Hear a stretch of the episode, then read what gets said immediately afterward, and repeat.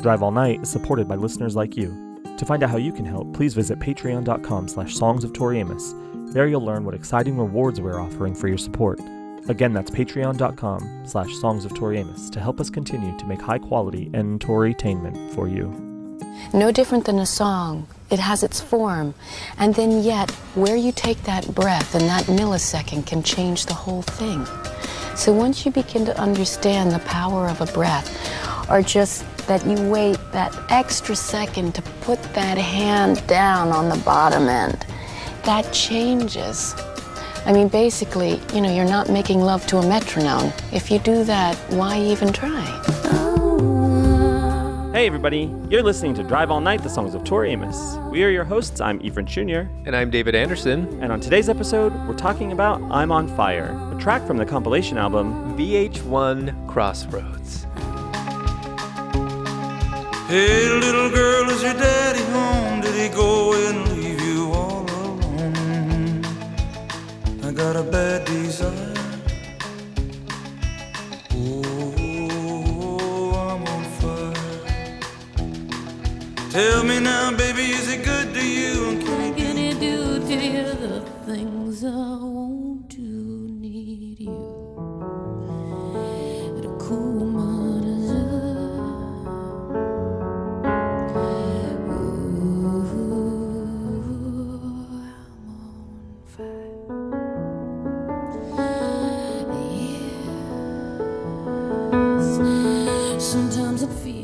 Hi David. Hi, Eve. How are you doing? I'm okay. That's it? Just okay? Yeah, I feel oh. like you're going to tell me something, so I'm a little nervous. Yeah, you know what's really sad? What? I'm not going to hear you say Boys for Pele again. I know. You had a hard time saying VH1 Crossroads. I can't hear Vishwan Crossroads. Vishwan- It it wouldn't even wouldn't come, come out. out. It Yeah. didn't make any sense. It doesn't make any sense. It still doesn't. I don't know what to make of this in between world that we're inhabiting. We've got, I f- still feel like I have one foot in Pele, one foot not quite in Choir Girl yet. Like, what is this? This is the Boys for Pele era. Not this- B-sides. yeah. These are the BFP era tracks. Vague and undefined, just like my life. It's like the songs that were released between the last B side from Boys for Pele, which was Somewhere Over the Rainbow, everything on Hey Jupiter.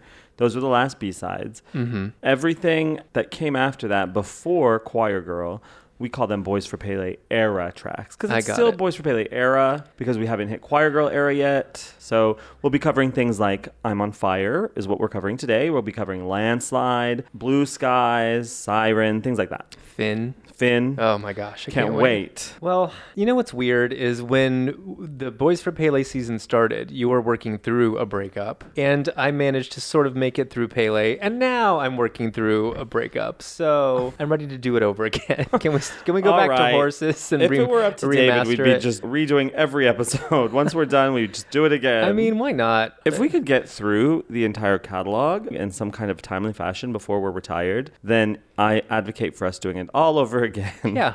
I mean, we're just gonna loop back to the beginning, like we're not gonna know what else to do. Exactly. We're gonna take it easy. We're workhorses, just like Tori. We always have to be doing something. Always. We got several irons in the fire at any given moment. Hello, everybody out there in Toryland. Oh hi. H- oh, hi. That's not a thing we say. What. In, out there in Tori land. We don't usually say that, Just, but hey. it just came to me. Yeah. Things just, you know, this is improv. We're It just kind of shooting the breeze. This is act one. It says right here, banter. Hmm. What was your first time hearing I'm on fire? This was, you know, back in classic Tori cover era, I think, when we Mm-hmm. talked about this on one of the last episodes where she had like a stable of go to covers Mm-hmm, that she did well and often. And this is in that pile for sure for me. And in fact, is my second favorite Tori cover of all time. Really? Not that we rank such things. Really? What would be your first? Bad Company. Oh, that's right. I Love that. it. That's a great cover. Yeah. But Bad Company was never officially recorded. That's true. So this was officially released. A live recording of it was officially released on the VH1 Crossroads compilation album and promo CD single. So that's why we're doing an episode on this, for example, and not Bad Company. Yes. But it's still a cover. So It's still- yeah. I feel justified in ranking it. So that would mean then that this is your number one recorded cover. Correct. Wow.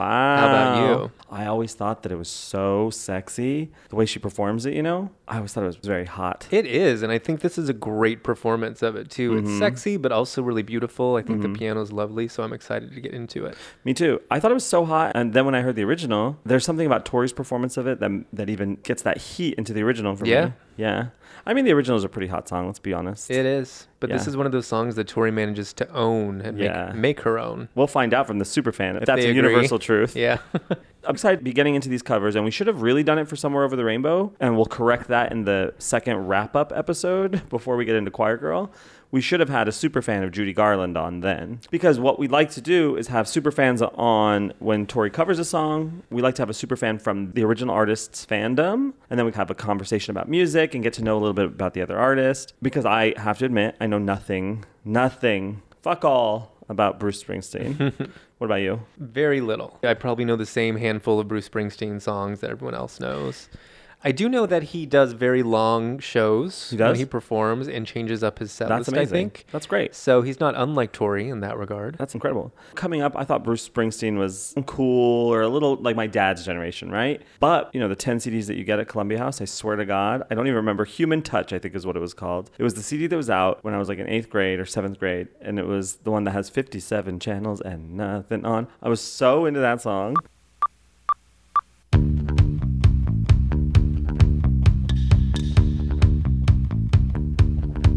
I bought a bourgeois house in the Hollywood Hills with a trunk load of hundred thousand dollar bills. Man came by to hook up my cable TV. We settled in for the night, my baby and me.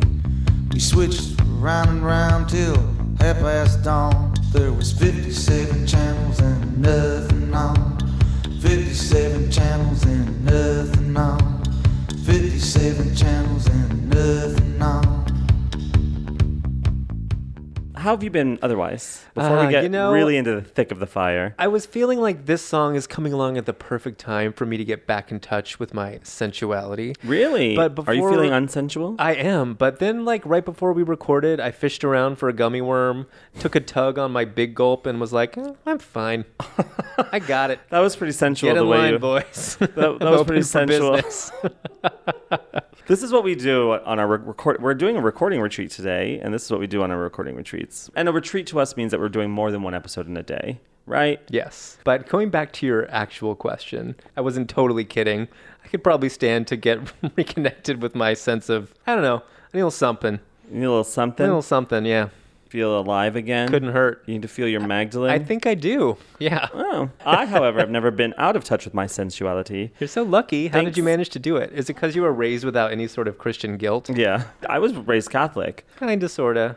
No, I really was. But I think you you know you've shared that by the time you were 12, you were like, yeah, I rejected the Catholic Church. You really wasted any time. I, I don't. really admire that. Thank you. I don't have any time to waste in this life. Should we get into this song? I think we should. All right. Great. Before we do any of that, should we talk about our guest on today's episode? Who do we got? We've got a super fan of The Boss. I want to find out why he's called The Boss. Hmm. So I'm having a conversation with Ken Rosen today. He's a super fan of Bruce Springsteen, and he's going to give us the tea, the dirt. I want to find out what their fandom is like.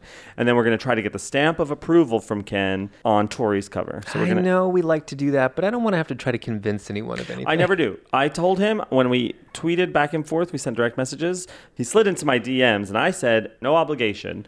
You give your stamp of approval or not. We want an honest conversation. There's no manipulation, coercion. You just tell us if you like it." And I remember the Joni Mitchell superfan. She didn't give the stamp of approval on a case of you. Yeah, and I resent her for it bitterly. Never gonna have I her mean, back come on the on. show. You- You're not going to give your stamp of approval to Tori's cover a case of you of all things. You're just being difficult. Well, no, no, no. She had a like good Joni reason- Mitchell herself. Uh, no, I know.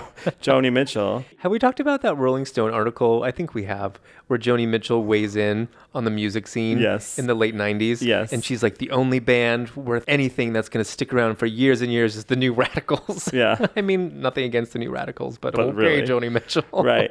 Just to be clear, the superfan of A Case of You had a reason for not giving the stamp of approval, and she thought that, that A Case of You really relied on the beat or the rhythm of it with the.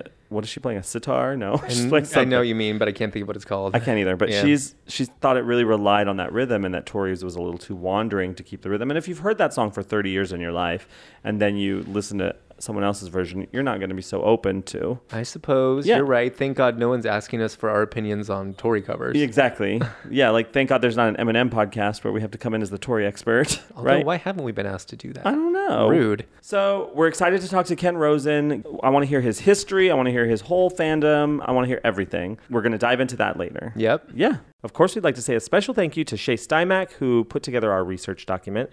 She did copious amounts of research on this episode. She searched every nook and cranny for Bruce Springsteen information. So thank you, Shay. She checked my cranny, and I was like, nothing in there, sister. but we don't call her all the way Shay for nothing. She's thorough. She's thorough. Yeah. She's thorough, but gentle. Thanks, Shay. Thanks, Shay. Let's talk about our Patreon supporters, shall we? Okay. Hot off the presses, this just came in in the last five minutes. So, Really? Really, it just did. We'd like to say hello to our new patron, Laura Rothfritz. Putting on the rock, Fritz. Putting on the Rothfritz. Do, do, do, do, do, do. uh, we'd like to say hello to Otis Kyle Funderberg. Thunder from down under. We also like to say hello to our new patron, Randy. I'm feeling Randy. You always are. Yeah. A good episode to do so on. I know. We'd also like to say hello to our new patron, Andrew Johnson. You think he goes by Johnson? Mm-hmm. Probably not. And we'd also like to say hello to our sister who jumped in to support us, Matthew Taylor Thomas from Australia. That's Matthew from Australia. Remember Matthew Mm, the from Australia from tour? Thunder from down under. Amy Tollefield jumped in at the $2 level and then immediately jumped up to the $10 level. I love it. I love it. Thank you, Amy, for your support. Everybody, thank you, everybody, for your support. We really appreciate everybody out there that supports us, even by listening to the show, by tweeting at us, by Insta- by liking our Instagram posts, by reviewing the show on iTunes. Every little bit of support helps. And we'll be on the road next year behind Tori's tour whenever it's announced. Yeah, she'll be there too. But really, we're the headliners. We're gonna beat her to every venue. We should make that our goal, and then when she comes rolling in last minute, like, Like, what oh, took you so long? finally long? showed up. We've been warming up for hours. Don't worry, we already did I sound mean, check. I guess you could do a meet and greet, but we wore everyone out. Right. All right, let's get started, David. Okay. Let's get fired up. Okay. We're going to start right now with a cover by Mumford and Sons. Here they are covering Tori Amos's cover of I'm on Fire.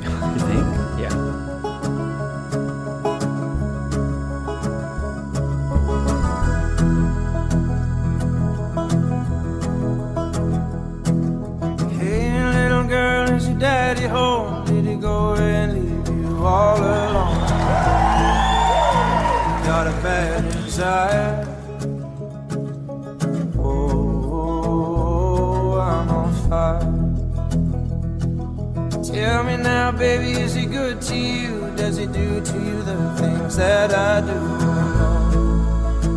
I can take you higher. Oh,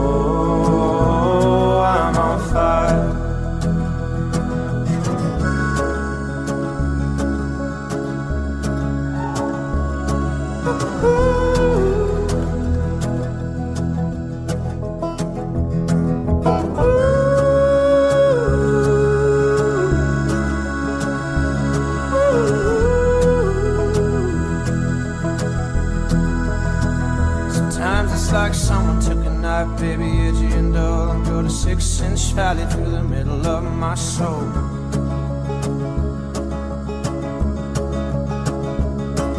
At night I wake up with the sheets soaking wet and As a singer, I go to another instrument to learn my instrument.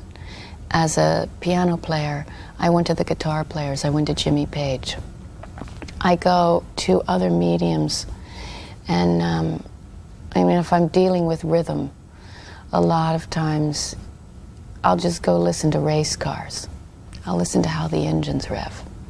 So I always go to another medium sometimes to understand mine better. Do you think Tori really just goes and listens to race cars? I think she's wild enough that Does she that does. sound appealing? You know when there's like a fleet of Harleys going down the street roaring obnoxiously, and you're like, oh, shh, come on. Mm-hmm. Come on, I think men. she just goes and listens to race cars, and she's like, yeah. I don't think she maybe goes and listens to race cars, but when they drive by, I don't think she like gets angry like we do. She she probably stops and she's like, wait, wait, and she like starts to tap a beat on her chest or something. Oh my God, you're so right. I can Yeah. see it. She's in like, "Mm, 1996. John, get me a pen. Right, right. The muse is here. I feel her like tapping her hair. We're gonna have to go to Popeyes later. Yeah. How was your break, David? Still on fire? Yeah, still hot. Good. So let's talk about the credits for this song. Okay. Written by Bruce Springsteen, with guitars by Bruce Springsteen, drums by Max Weinberg of the Max Weinberg Seven, Seven, I know. and keyboards by Roy Bittan. This song in Tori's catalog appears on the VH1 Crossroads compilation CD released in 1996, and then they also released it as a promo CD single, just I'm on Fire. They were pushing her at They this were. point. Get Again, it. I have trouble reconciling all of this with the narrative we have of Atlantic not promoting her properly. Like she was out there. She was out there. If I do have trouble as well because I think 1996, when we look back on it, had the most press, right? For sure. Yeah. With the, hardest to promote album. Right. There were remixes. She was popping up everywhere. She was on TV a lot. She was on She was TV a on these compilations. She was on Saturday Night Live. Yeah. And when she appeared on television, Crossroads, for example, she was still in a place of doing like whatever she wanted. Right. She didn't seem self conscious. No. She was, yeah, she went for it. And she did not go on this show and do Silent all these years and Cornflake Girl. exactly. She did Sugar, Losing My Religion, and I'm on Fire, right? Yeah. Yeah. What David's referencing is this VH1 Crossroads compilation CD. Though it only has I'm on Fire on it, she did a bunch of songs that day. Yep. Like Sugar and Losing My Religion. Covers and a B side. I have very fond memories of the summer of 1996. Yeah. And that includes the airing of this show. hmm I don't know if it sounds uncool. It certainly sounded uncool then to say I was obsessed with VH1 because you could find Tori on VH1. You could find her on MTV too a little bit, but you could really find her on VH1. Mm. Yeah. Do you remember the scene from Romy and Michele where they try to get on singled out? Mm-mm. And the casting woman says, Our cutoff is 25. Try VH1. Oh, that makes sense. So this is from the Wikipedia article about I'm on Fire, the original. It says I'm on Fire was recorded in February 1982 during the first wave of Born in the USA sessions. This took place in impromptu fashion when Springsteen started making up a slow tune on guitar for some lyrics he had, some of which had been written for Spanish Eyes, which would later resurface on The Promise. And drummer Max Weinberg and keyboardist Roy Bittan, hearing it for the first time, created an accompaniment on the spot. The result was a moody number that merges a soft rockabilly beat, lyrics built around sexual tension, and synthesizers into an effective whole. It was one of the first uses of that instrument in Springsteen's music. Hmm. Great. So this is seminal in his career, it seems. New or something very different, and kind of different for Tori as well to do this song. Should we listen to the original version? Yeah, let's play a little of the original. We played a little earlier, but let's play a little bit more. Why not? Context. That's what it's about. Tell me now, baby, is it good to you? And can he do to you the things that I do? Oh no, I can take you high.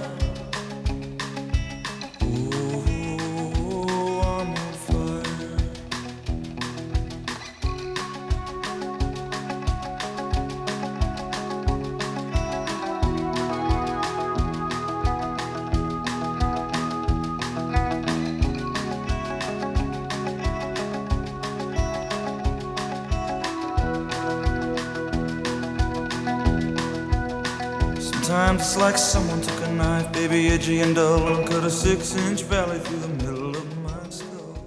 What'd you think? It's a little sweaty, right? is a little sweaty. It does kind of, there's a simmer. Yeah. It's driving. You know what it reminds me of, and I know that's not the song that they play on Risky Business. It's uh, in the air tonight, but it reminds me of that heat that I felt when I was watching Risky Business and they're on Uh-huh. the train. Fanning yourself. Yeah, it's pretty wild. For 1982, I know. it's so in touch with its own sexuality in a way that I can't recall men being in this way. A lot of times when men were in touch of, with their sexuality in 80s and 90s music, it was really aggressive, I remember, or like really obvious. This was subdued, just hot. There's a yearning to it too, yeah. right? Mhm. Yeah. That's wild, Bruce. Bruce. What's that recording? Is it from Tori Stories? I think there's a performance of I'm on Fire when she starts and someone goes, Bruce.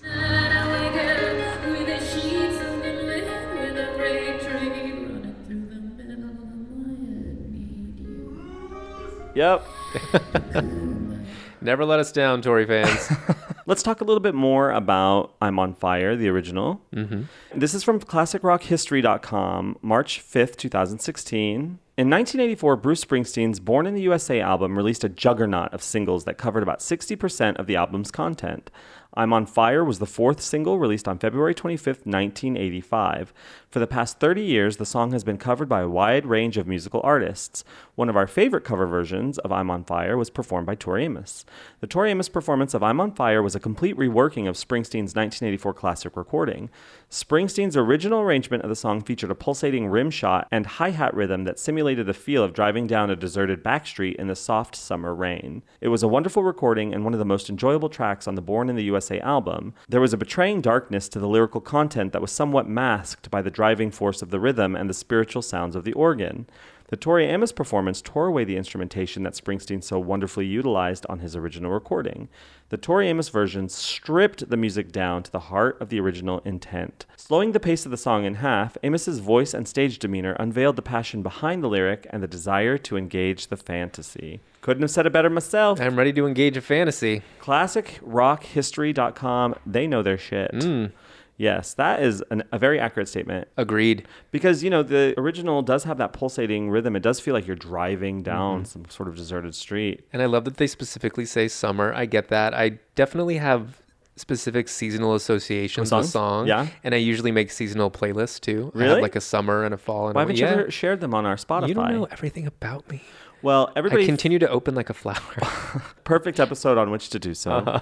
We are going to encourage David to do his autumn playlist. If you follow us on Spotify at The Sideways Society, all one word, The Sideways Society, David's going to have his autumn playlist. Can we count on you? yeah, you can. That's a good assignment. And I already have an idea for a Halloween Instagram countdown, much like the advent calendar I did for Oh, Christmas last year. great. I don't know if it's going to play as well because it's a little different, but we'll see what happens. We'll see what happens. So follow us on Instagram at Songs of Tori Amos and follow us on Twitter at Songs of Tori Amos. Just follow us. Just do whatever, right? Follow Yeah. us. We know where the good stuff is. Let's talk quickly about Tori has referenced Bruce Springsteen throughout her live shows. She's done other live covers. They were never officially released. So this is the episode that we're doing. I'm on fire, but we're treating it kind of like a whole Bruce Springsteen retrospective. Retrospective. We're going to play some of she's done Streets of Philadelphia and she's done other covers of Bruce songs that we'll talk about that have never been released. And she's talked about him on stage a couple times. So she obviously is a fan, which makes us a fan By proxy. twice removed.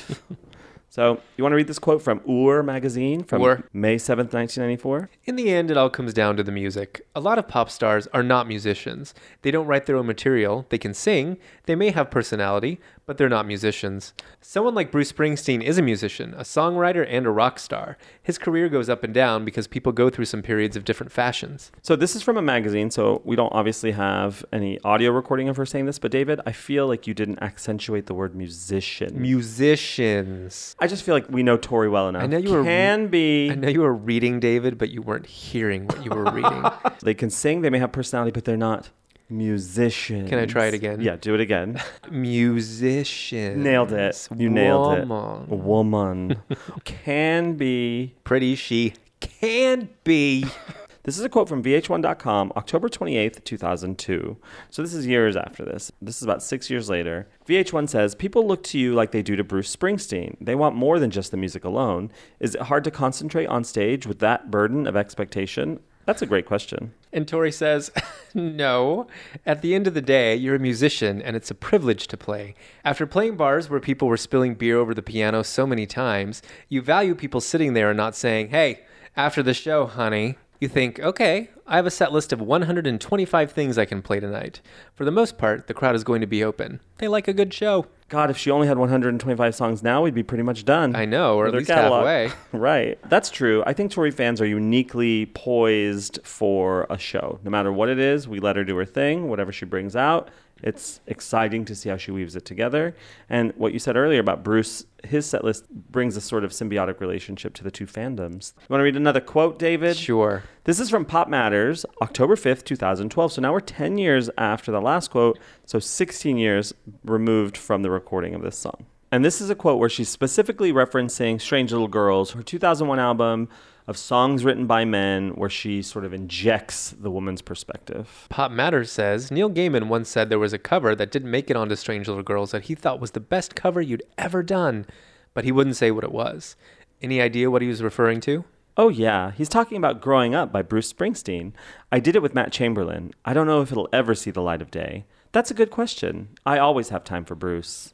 Well, that's a little. I mean, if she says she always has time for Bruce, but she'll never release it. Yeah. I always have time for Bruce. But not officially. She said that about a few people. like with her Like a Virgin cover. Yeah, no, but she said like I've always have time for whoever a few times, even like Marilyn Manson. But she called him Brian. Brian. I always Oh, have time for Brian. I always have. I like that she calls Bri. him Brian. condescending.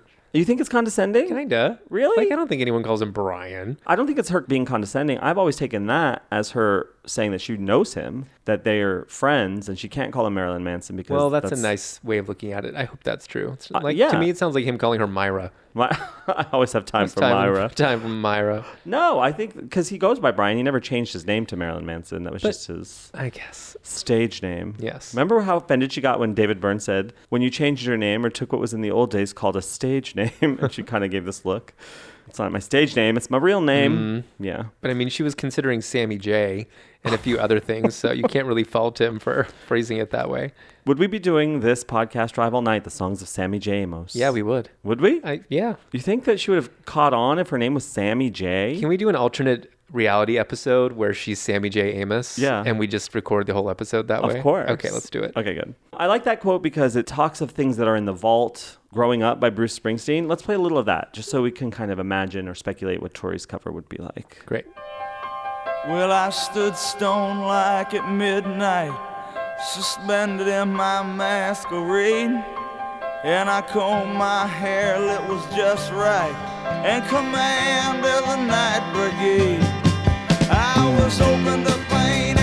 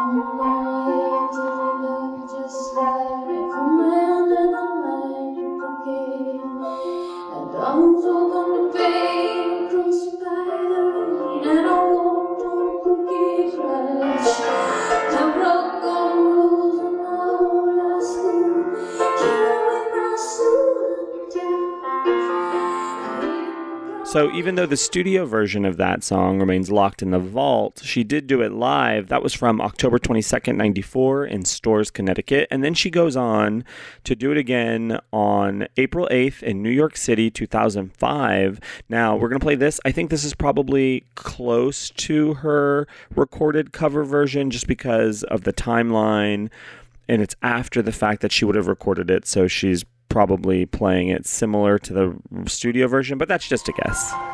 This is the song by the Sandwich Man.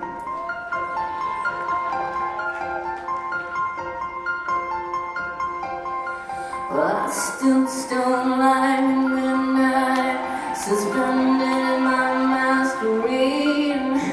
I combed my hair till it was just right, and commanded the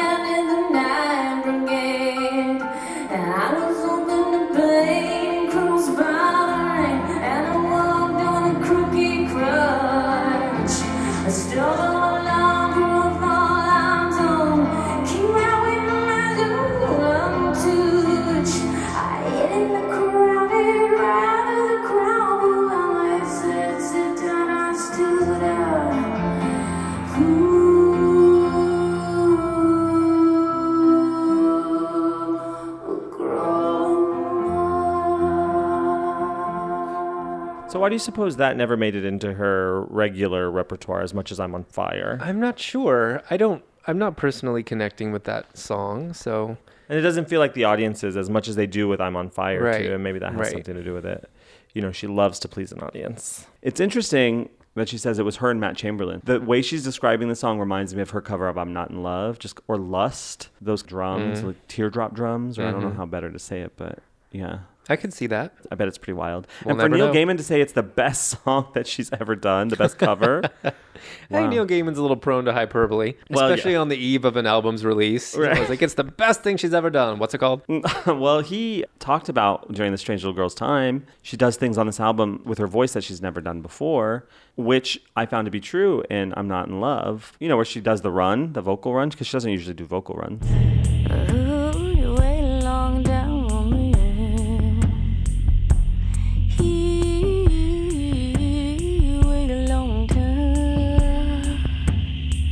I love that. Anyway, I have a hard time post Dew Drop Inn tour imagining there are things with her voice she hadn't done that we were hearing for the first time on that album. That's but true. okay. she was wild. Well, that's a lot of information. Not necessarily about I'm on fire, but her thoughts on Bruce Springsteen. Can your noodle hold it? My noodle can hold it. All that information. How many quick? How many sugars do I like in my tea? Five. Yeah, that does sound Twelve. like me, doesn't it? more is more. So, David, this is a bit of a controversial question. You know I shy away from controversy. I, I court it. should we, knowing that Tori did not write this song, should we do a line by line? Maybe we should do a stanza by stanza. Okay, I can live with that. Should we do the Bruce version or the Tori version? I vote for the Tori version. Okay.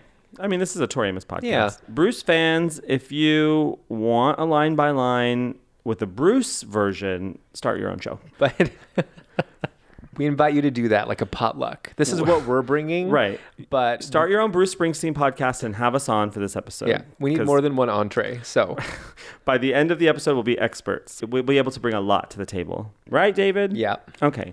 Let's do a line by line of Tori's version then. Hey, little girl, you didn't All right, I want to stop here. Is she talking about, I mean, is Bruce talking about your daddy, like your father, or like your daddy, like your old man? Is it very clear to you one way or the other? I never thought it was someone who's in a relationship. Really? No, and if we look to the video, I think that makes it clear that that is what's happening. Not that the Springsteen video is necessarily mirroring the exact narrative of the song, but I always thought of this as like a young, passionate relationship and like kids sneaking out to be together, like an actual father figure, as opposed to like your daddy or old that's I don't know. Really? Yeah. That's funny. I've never seen the Bruce Springsteen video, but I've always considered it like your daddy. Like, you know how you call your like boyfriend your old man or your, your husband your old man, my old man? Yeah, My daddy. that's Hey, distasteful is- to me. So I why? guess that's why my head never went there. Why is that distasteful Like to you? your Let's old to- man, your daddy. Let's your get to the, I mean, it's interesting that we have different perspectives. I'm open to yours. You should be open to mine. I am. mm-hmm. I don't like- Disgusting. I have to- distasteful. I don't have to like it. Your opinion is distasteful to me. That's interesting. I've always thought daddy. I don't know why. Maybe because I like calling men daddy. Is that what it is? Probably. Maybe. Hey, little girl, you didn't did I go and leave you? Here's why I've always thought that it was daddy, like lover daddy, is because there is a yearning embedded in the song from the very beginning. Right? Do you Yeah. feel that? Oh, I do for sure. So this yearning, if your father's away, that to me is distasteful. Like if you're yearning when your father's away, it says something that I'm not comfortable with. Did he go and leave you all alone? Like you're now going to fulfill this emptiness that your father left you.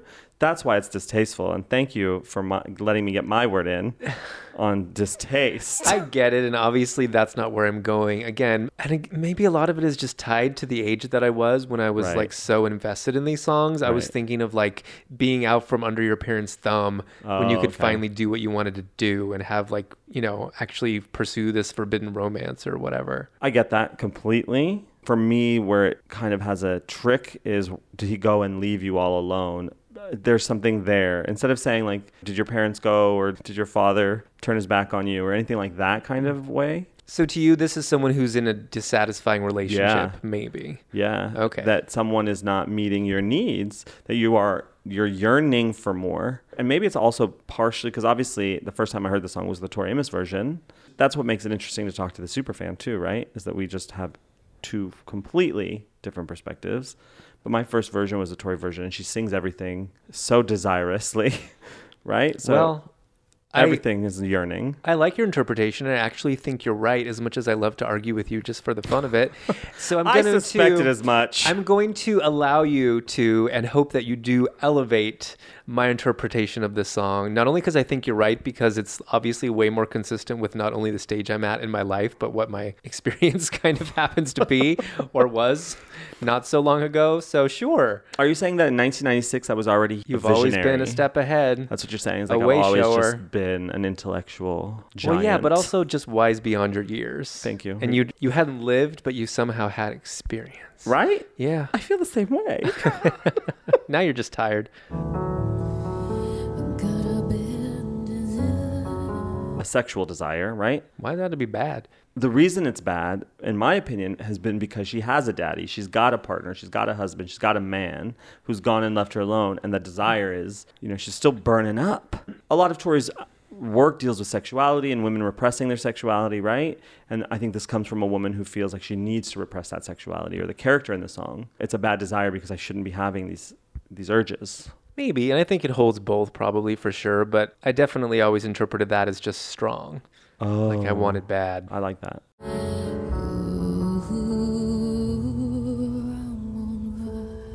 Give it to me good. I want it bad. My father's gone and I want it bad. Where's my Diet Coke? Tell me now, baby, is he good to you? And can he do to you the things I won't do? That's another reason why it's always been about a man, a partner, because he says, Tell me now, baby, is he good to you? Does he do to you the things I won't do? That's dirty, right? Is it won't do or want to? Oh. Can he do to you the things I won't do? Well, it's want to, but I've always heard won't do. But either way, this obviously highlights that your interpretation is correct because given the sentiment of the song, you wouldn't be saying that about someone's actual Father. father. Right. It would be a whole different song. Certainly. Right. So I get that. So, what is it that he wants to do to her? He wants to give it to her good. Take her to Applebee's? Yeah. Oh my God. So, no, but what does he want to do? This is talking, we're talking about sex, right? And it doesn't even have to be about sex. I am not the one to ask. the man that you're with, does he get to do the things to you that I want to, which is hold you, touch you, kiss you, caress you, right? yes. We're feeling the same thing, right? Yes. Okay. Need you. And then need you, and Tori kind of buries it, want to need you. I want to need you. So he's the, the character singing the song is on fire for the woman in the song. I mean. Absolutely. Yeah. Yeah. And I love Tori's phrasing in this song, which is something that makes it so fun to kind of sing along to. I want to need you. Each phrase kind of flows into the next and then kind of halts abruptly. Things I want to need you. It occurs to me just now for the first time that he has the bad desire, not her. The phrasing's tricky. The phrasing kind of tripped me up because it's being sung by a woman, at least in our version, right? So Bruce is the one with the bad desire, not the woman. Is your daddy home? Did he go and leave you all alone? I got a bad desire. Yeah. Not her. So Yeah. she could not be having a desire at all. That's true. But because Tori's injected herself, she's singing from a woman's perspective, you must assume. But I still like gender, I don't think really matters. She's stepping into whatever role the narrator is playing. And I meant to point this out at the beginning of the line by line. I, of course, love that she does not do something ridiculous like change the gender Oh, yeah. or the pronouns Yeah. like most other artists would. I don't know if we're going to play it, but. I Bat was listening Lashes. to other covers, including a Bat for Lashes cover. No. And she changes it to Hey Little Boy. Like, seriously. Is your mommy home? Come on. It's dumb. I never thought it was like a daring or brave thing to do in the 90s, but I guess on the long list of things Tori did that would have raised some eyebrows this was to not. Change the pronouns. care to change and still be essentially singing about a woman, but like Right. not really who cares. Two things that I want to address. One, that idea, because I think Tori is a musician of, she comes from a long, what is it, what's the word she uses? Tradition of musicians, where it's like the song itself is the grail. The song is the capsule. And I think that she would be offended by herself to change the pronouns, right? Like she's honoring the song for what the song is. right. So that's one. Two, being a woman herself and singing from Bruce's perspective, it still feels almost like she's the little girl in the song, that she's singing from the object of Bruce's affection. It seems like she's singing from that perspective a little to me because I never, it, it really just is only now occurring to me as I'm really kind of analyzing it that she is Bruce. She's not the little girl at home with a bad desire. Oh, for sure. But that never occurred to me. I've it's always been that she was the girl singing back to the man. I feel I'm like on you're- fire too. I feel like you're backtracking on yourself though, and I'm confused by what you actually think. Because to me, Bruce, the narrator, is the one with the bad desire, right. not the woman at home. Well, whoever I- she may the be. reason I always thought the girl at home was the one with the bad desire was because Tori's a woman and singing it from what I assume is that girl's perspective. So this is all just discovery right now. My eyes are wide. I'm ready to go where the song takes me. No, you don't I- think there's anything in there of that? No, I, I don't. And I mean, I mean, hearing you say it, I'm thinking, well, I mean, maybe she was flirting with that idea and kind of starting to workshop Strange Little Girls like a yeah, little this bit. is the woman five years later who's going to go and purposely sing songs written Mm-hmm. by men from a woman's perspective for this reason. Yeah, again, that could be true, but I've never thought that particularly of this song, and I'll tell you why. I think a lot of it has to do with the way Tori has talked about only being in touch with her passion, and that included her sexuality when she was on stage performing. Right. And it all went into the performance. Right. And I think that's so true here. And I really feel it in every performance of this song. It's like somehow singing the song is a way for her to focus that and access it in a way that she couldn't maybe actually do in her real life. So, in that regard, I don't think she's sort of playing with role playing here. She's almost using it to step into that person with strong sexual desire for someone else that maybe was more complicated or inaccessible to her as a woman at this point in her life for a whole host of reasons. I hear what you're saying. I absolutely hear what you're saying, but I would use that as my reasoning that she's stepping into the role of the girl in the song is because she's only alive, she said, when she's on stage and only in touch with her sexuality. And therefore, this is her way of saying that the girl in the song is feeling as much desire as well. I don't I just. I just don't actually get that from the song. To me it's a very passive role and the girl is being admired by someone else. And Right. to me Tori's taking charge and she's the one who's sort of consumed with this passion. Right. To me, I guess it's just a more interesting cover to think that Tori, for me, to think that Tori has put herself in the role of the girl and is flipping that script, saying, you got a bad desire, but so do I. To me, that's a little bit more of an interesting focus pool. Because to me, then it would be so much more on the nose. Like if she's actually the narrate singing the same from the same perspective as Bruce, the male aggressor. I think Tori is really, really good at and has throughout her career, all of Strange Little Girls, Parasol, she steps into the woman and says, in fact, this is what the woman is feeling. I get it. I just for me this is this cover and all the performances of it are very pure and they're almost like celebrating the experience of being hugely attracted to someone and being overcome with that desire. And it's not about like flipping the script or seeing it for me through a different Fair. lens or being like this is what it's I've- like to be, you know, to have the male gaze directed at you. Like there's nothing negative about it at all. I don't think no, I don't think she's maybe even consciously flipping the script. I still feel like she's playing the female role, but now I have a follow-up question for you. What are your thoughts on Whole lot of Love, her cover of Led Zeppelin's Whole lot of Love? To me, it's it falls in the same category. That's a song by Led Zeppelin where Robert Plant talks about his, you know, obviously the size of his dick, right? Well, Tori is playing that aggressor part as well, but as a woman and saying she's got a whole lot of love as well. That's how I look at that song. That's similar to how I look at this song that the woman is saying, I've got the desire as well. Not that she's maybe even consciously doing it, and it maybe is just because I can't think outside of the fact that Tori herself is a woman, and that's why it feels that way to me. Maybe. What are your thoughts ma- on you Whole Lotta know, Love? We're talking 25 years or whatever at this point, so things were different. But I think there was like a fluidity to playing with gender here and traditional gender roles that maybe wouldn't be quite as relevant or, I don't know, daring as it is now. But I also think of Rid of Me era PJ Harvey songs where there was kind of like a gender fuck Mm-hmm. element where, she, you know, with songs like Man Size, Right. and she's kind of like hinting at like the size of her like lady penis Yeah, or something. right. And there's like a sense of humor about it, but there's also like kind of a winking takedown of male sexuality and aggression. And I don't know, that's kind of what Tori's doing with Whole Lot of Love to me too. While like you're saying, also acknowledging like, hey guys, we as women have like the whole lot of same needs and drives Yeah. that you do. So to me, this is just a more interesting perspective or cover if she is playing the female role rather than just an aggressor gazing at an object of beauty that is left sort of passive. I think we've song. gone too far. The point is Tori wants it bad, and I get it. Whoever she's playing, she needs it. She needs it now. Give it to her. In this torment. I mean, she's saying she wants to cool her desire, but I'm not hearing it in her voice that she wants to cool that desire. Well, I mean, you know, sometimes drawing it out and foregoing that is its own pleasurable experience. I've heard doing it for years. I've read a lot on the subject.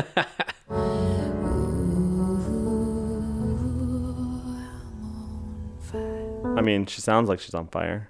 Sometimes it feels like you took a knife, edgy and dull, and cut a six-inch valley through the middle of my soul. I love that imagery. Boys that have got very literally here in this song, they're, whoever it is is gutting her, right? It feels like sometimes it feels like you took a knife, edgy and dull, and cut a six-inch valley through the middle of my Yeah. soul. You murdered me. But to me, that's just that pain of unrequited love Yeah.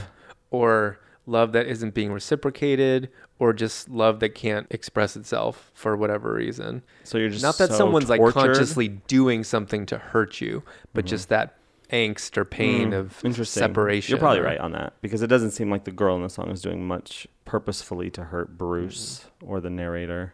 You say unrequited? Uh-huh. That's interesting. I say Why? Unrequited. Unrequited. Yeah. Do you also say vase? No, I say vase. Okay. but we also established that you say piscian. Yeah, a group of Pisces together are Piscians. Piscian. A school of piscians. Yeah, like what are we gonna say? Pisceans? That's so dumb. That's so dumb. Piscians. Just dumb. Piscians. Night I wake up with the sheets soaking wet, with a freight train running through the middle of my head.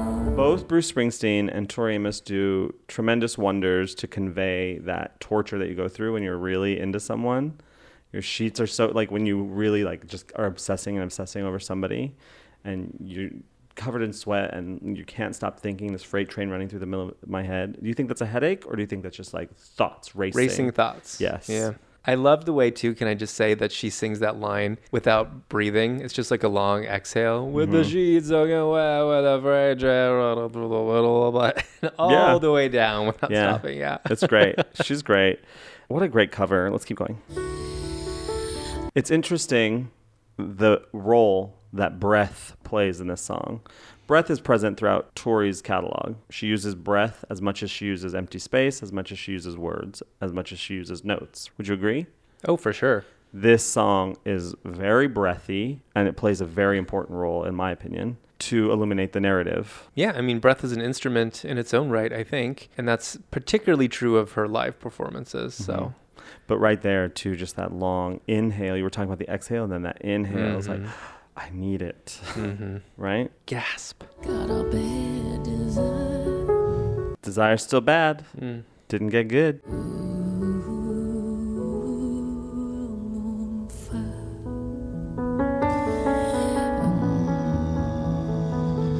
She's growling. It's very clear she's on fire.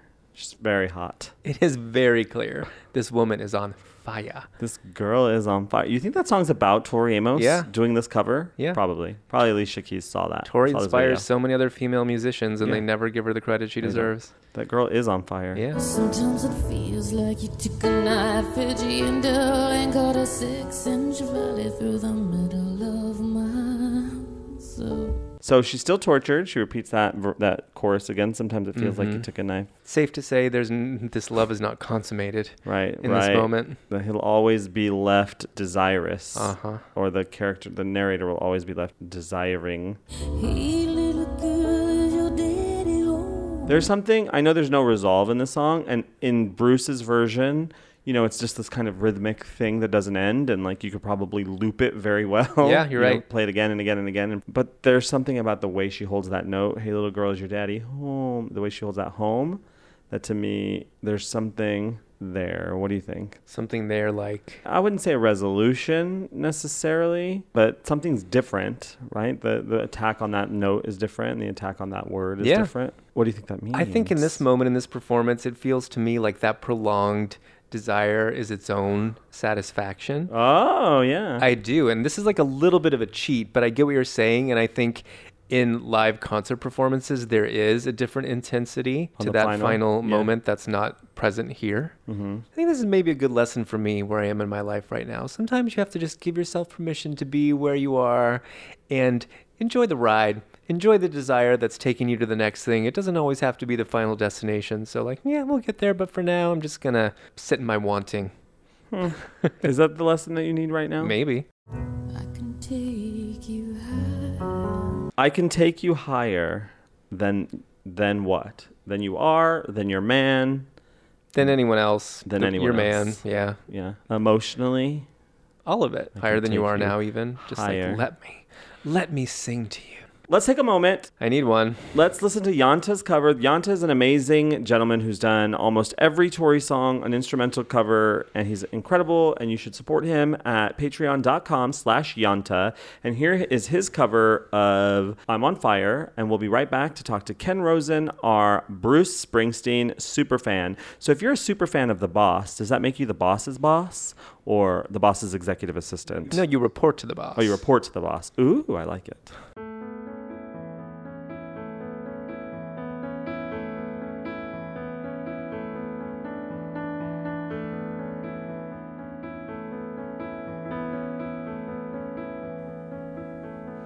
Simple. Kind of matches that looping rhythm of the original.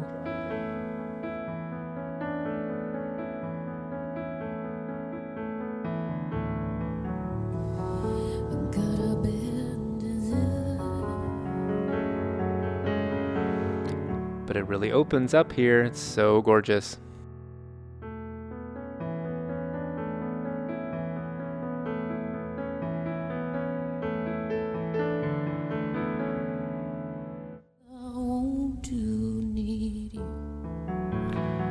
Love her not I love that she's not afraid to use silence or to, you know, that those are moments that she fills in with just her voice. Mhm. Yeah.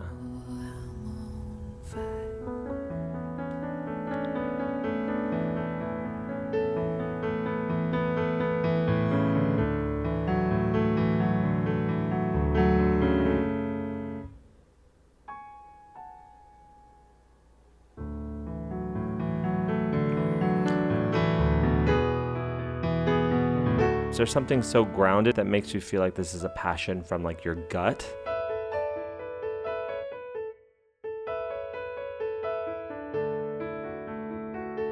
Got a bad desire. There's something about this too that makes me want to use the word pure, and I'm not sure exactly why, but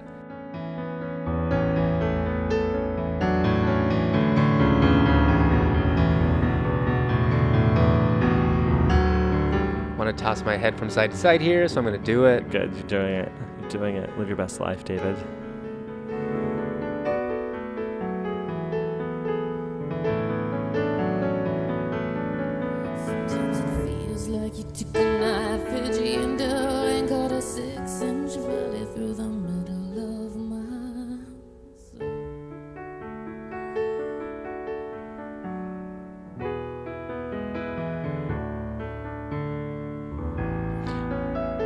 Question for you. When she doing when she's doing a cover of a song, do you think that she sits down and just kind of figures out how she's going to play the song? Obviously she does, you know, how am I going to work the song? How am I going to get into it? What my, what's my perspective going to be? But do you think she sits down and really plans out every note or every moment or is there a certain element of just kind of vamping and just letting her fingers do the walking. I think she comes up with a basic arrangement, and then, you know, no performance is ever the same. So I think she's always really in the moment. Right. And I think this performance of it, which is not any sort of judgment, but the performance from Crossroads is a little more subdued because she is Mhm. in the studio and she's not going to unleash Mhm. the way she might in concert. So there's a different flavor to it. Right. Um, but I do consider this the definitive performance of this song. Yeah. Maybe in the running with one other choice, which I'll save for the live section. Okay. But That was Yanta doing his instrumental cover of Tori's cover of Bruce Springsteen's I'm on Fire. And you can support Yanta. He's done almost every Tori track, and who knows what he's going to do next. Support him on patreon.com slash Yanta to find out. We'll be right back with Ken Rosen, who reports to the boss. Until then, here's the Bobcats. Hey, little girl, is your daddy home? Is he gone and left you all alone? Oh, got a bad desire. Whoa,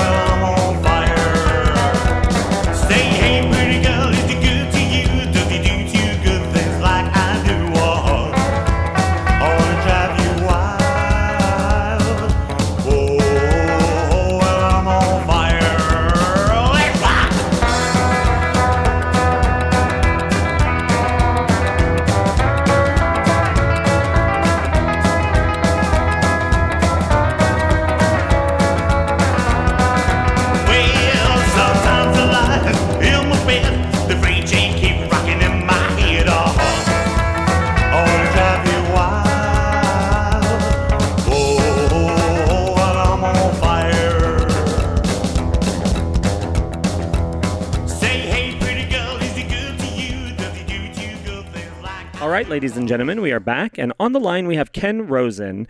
Ken is a Bruce Springsteen super fan, and he runs a daily Bruce Springsteen blog called eStreetShuffle.com. Hi, Ken. Hey, Fran. Thanks for having me on.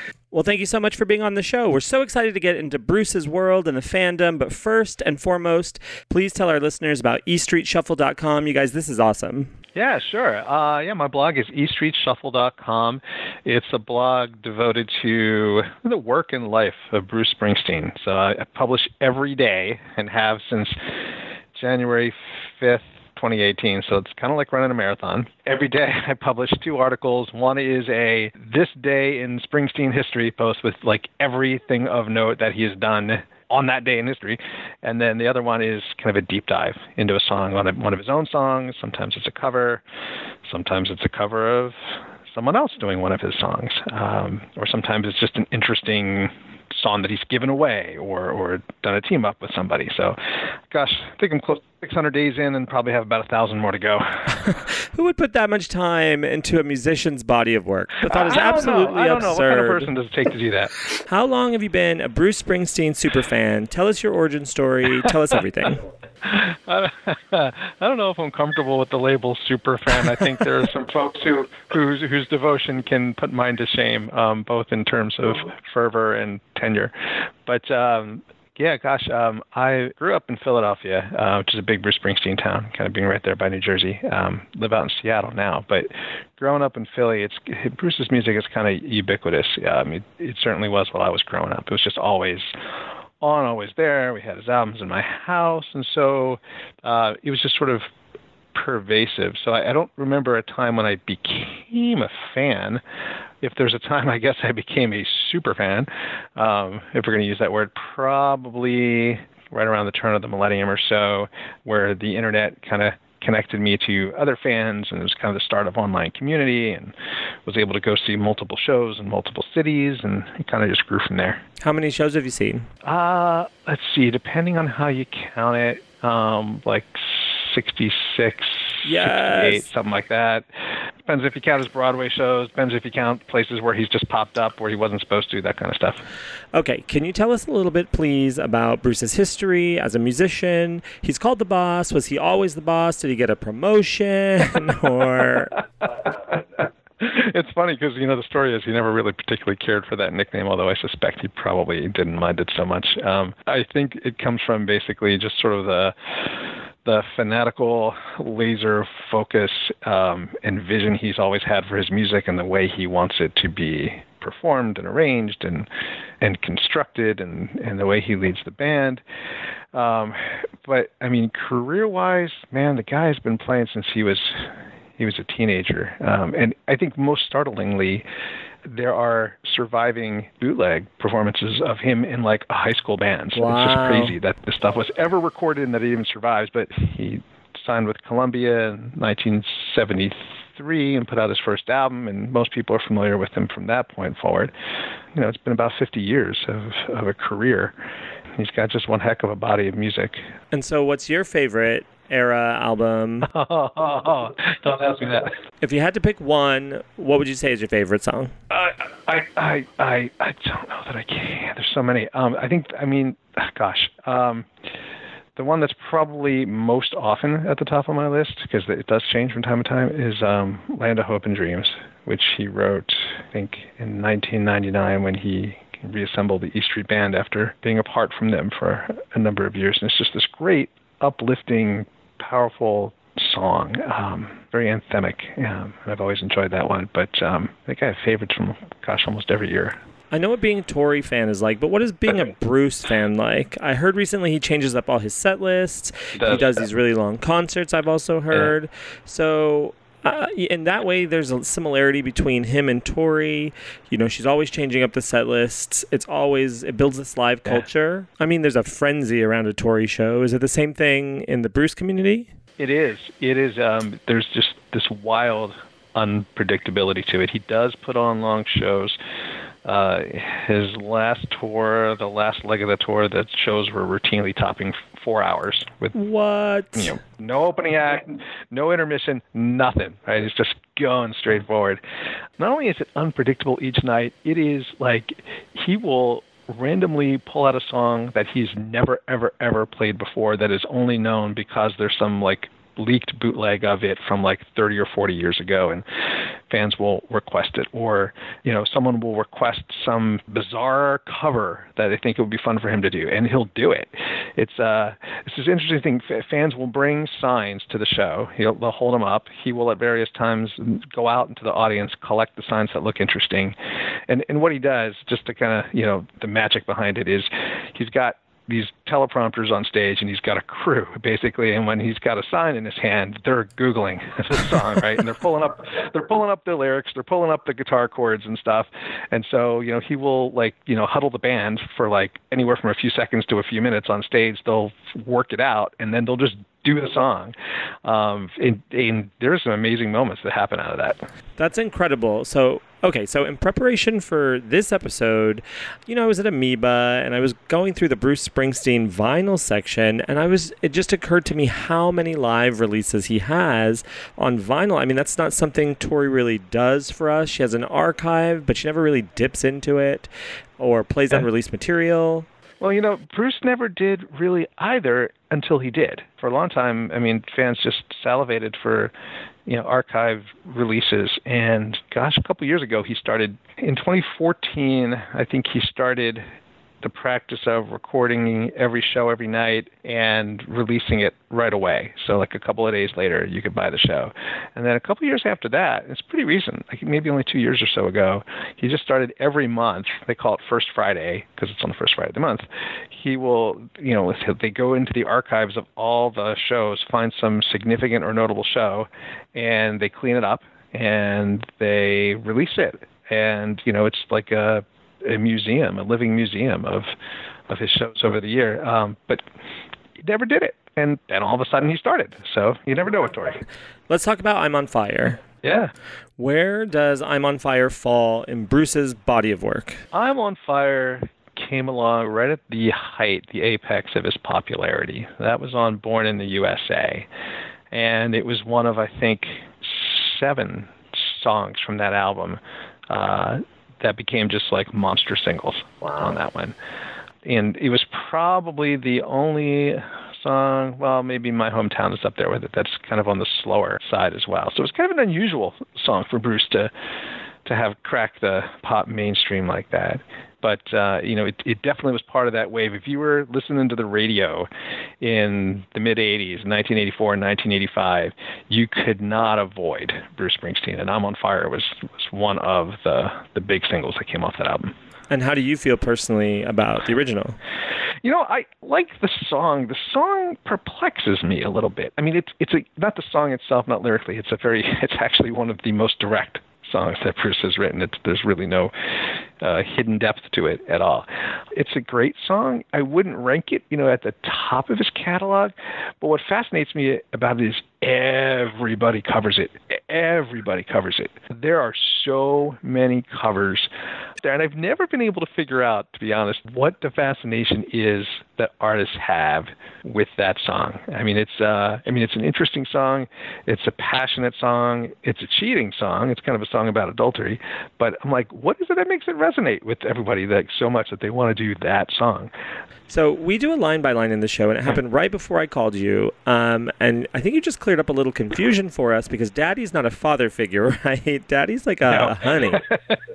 yeah, Dude, Bruce had a he had a habit until it was about the end of it, I think, in the Born in the USA period, where he would refer to women as little girls, and um, he was just used that kind of infantilizing language. He kind of grew out of it, and I think he was sort of coached to get out of that too. It was a Um, different time. It was a different time. Yeah, it was, a, it was a different time. Wouldn't fly today, and he doesn't do that today.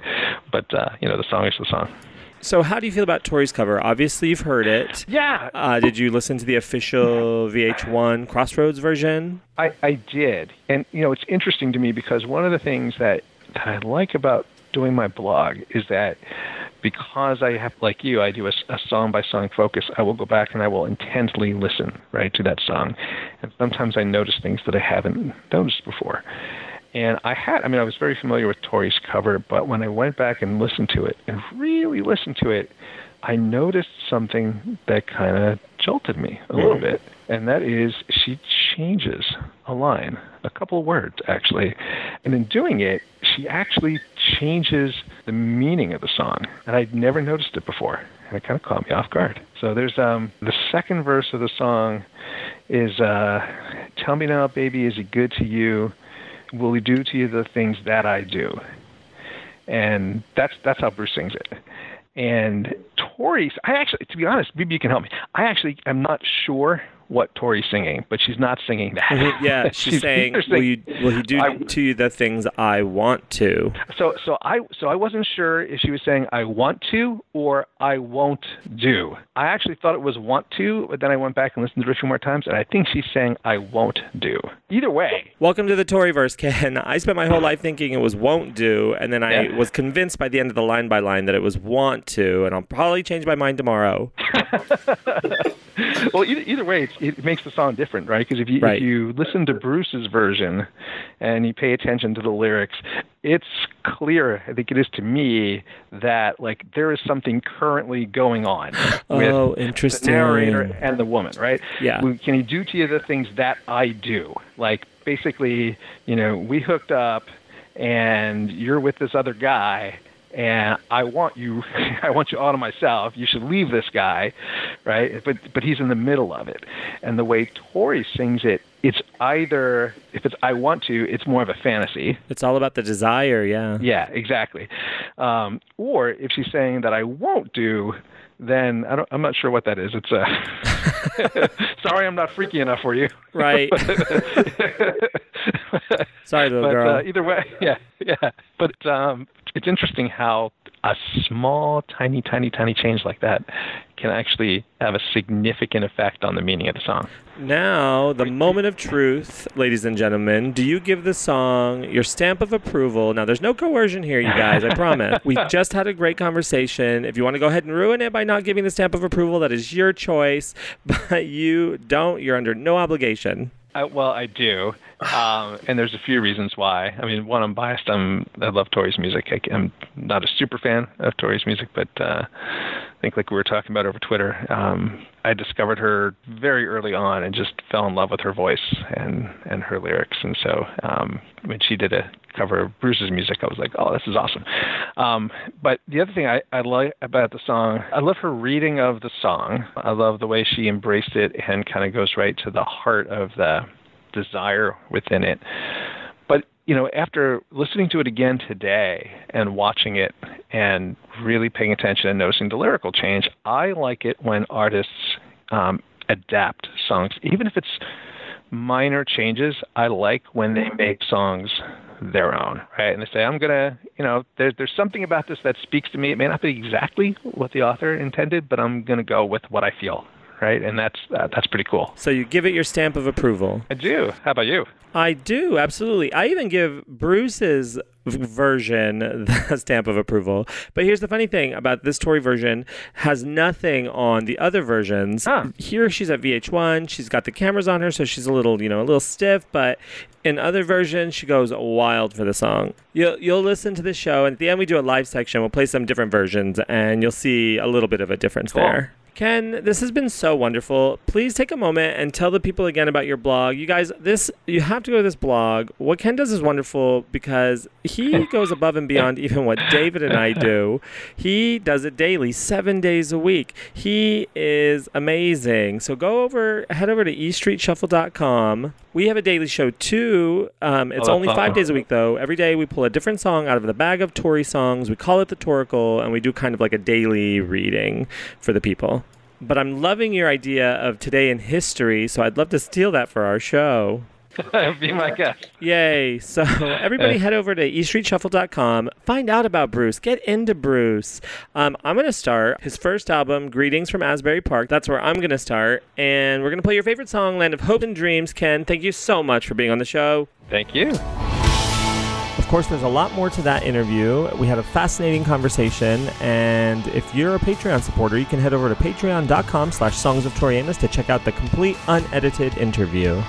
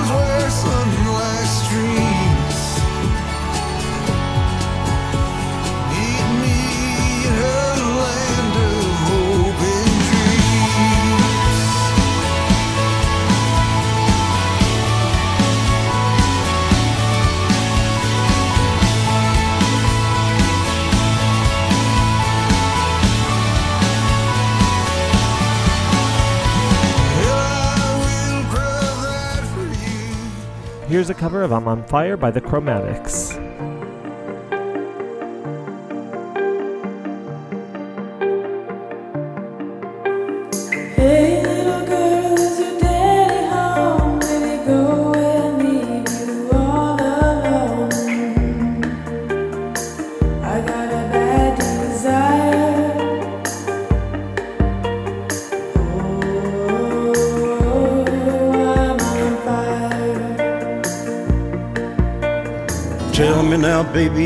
To you?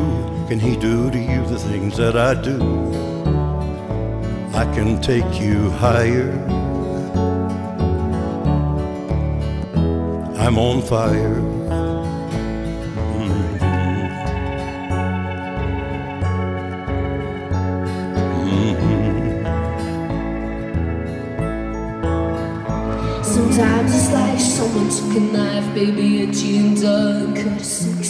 Valley through the middle of my skull.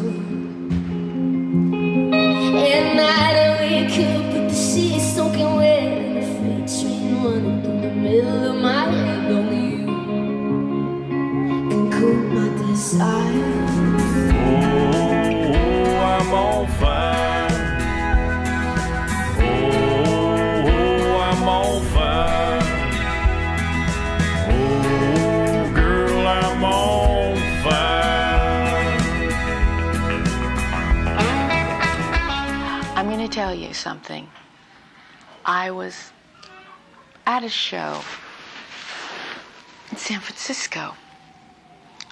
Um, they were announcing who was coming to San Francisco. They were announcing. And they started announcing people. Are these sirens going to bother you? We're used to it. If you don't, yeah, we could. We. Um, they were announcing all the artists that were coming. And then they announced this one. And there were boos in the audience. Now you have to ask what audience was it? It was, you know. But still, you would think that they were kind of kind. And they booed him. And I sat there thinking, you know, you couldn't pay to get in to his shows a few years ago. And I'll tell you who it was in a minute. And the fickleness that's happening in this moment, I thought to myself, everybody can go through this. I don't think that he's doing anything other than trying to write his songs, and I think he's trying to be truthful. And this was Bruce Springsteen. And I just say to you that you cannot put your faith in the outside. No matter, you know, you think, God, that ice cream's always going to be there. Because I have the keys to the factory. And I'll always be able to go get ice cream there. Well, I think it's wise to have a few bucks in your pocket so that you can go down to the 7 Eleven and go buy it if you have to. Because you know what? If I have to, I will. And you just cannot rely on the outside. That's why he's the boss. Oh. oh I I never know. questioned it, but I never really dove too deep into it. He's not the boss of me. Did he found the company? oh. So since this is the Bruce Springsteen tribute episode, we Bruce. probably unless she covers Bruce or unless that cover that's in the vault is released, we probably won't do another Bruce Springsteen episode. So we're just gonna get it all. We're gonna pack it all into this episode. And this is our live section, but we're also gonna do TV and radio appearances. And we're gonna start with Tori Amos and Carly Simon presenting a Grammy to Bruce Springsteen. Here we go. This is really living. The nominations for Best Male Rock Vocal Performance are Loser, Beck.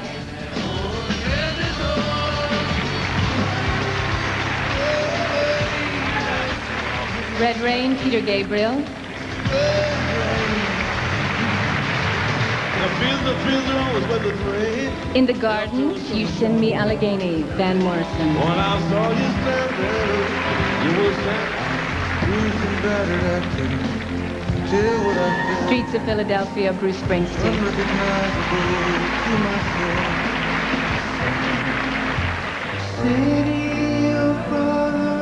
Philadelphia, Neil Young.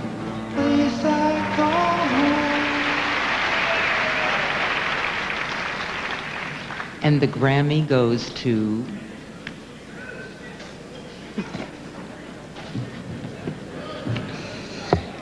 face. of Philadelphia, Bruce Springsteen.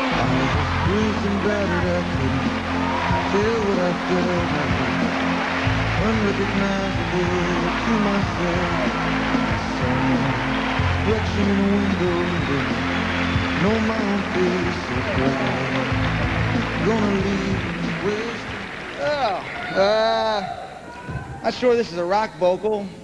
You stick around long enough and they give these things to you, I guess. Uh, Meta, right? I know. Oh, worlds collide. Tori Amos presenting a Grammy to Bruce Springsteen is almost like me speaking with Ken Rosen. It's like worlds colliding, right? I'm gonna need a second to untie that knot. Yeah. Tori and Bruce, Ephraim and Ken. Okay. Yeah. This is a clip of Tori playing Thunder Road. This is another song by Bruce Springsteen, Thunder Road. This is her playing Thunder Road on WDRE on February 5th, 1996. Hit it, Tori. Screen door slams, Mary's dress waves. Like a vision, she dances across the porch as the radio plays. Roy Orbison sings for the lonely. That's me, and I want you only. Don't turn me home again. I just can't face myself alone again. Don't run back inside, you know just what I'm here for.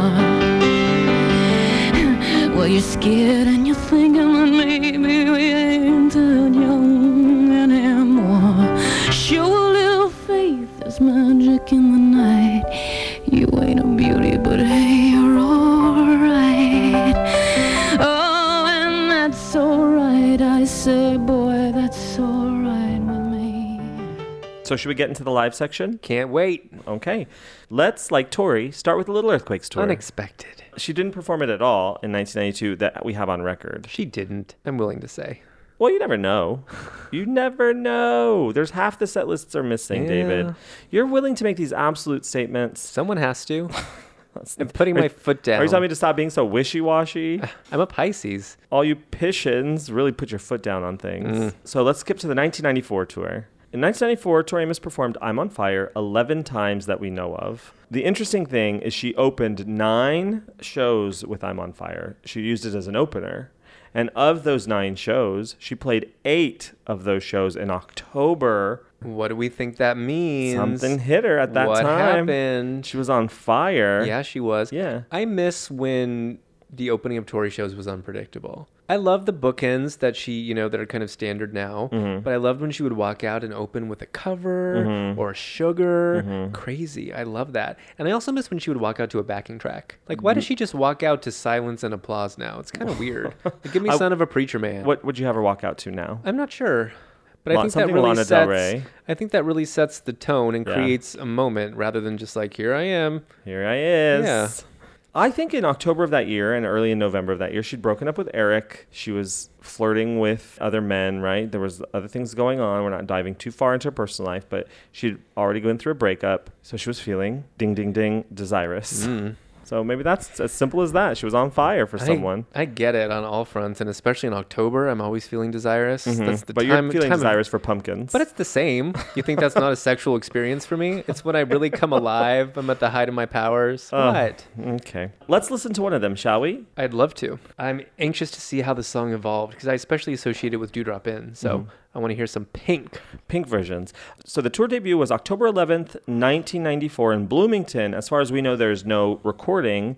So we're going to go straight to the first recording that we have, which is October 13th in Toledo, Ohio. Toledo. Let's listen.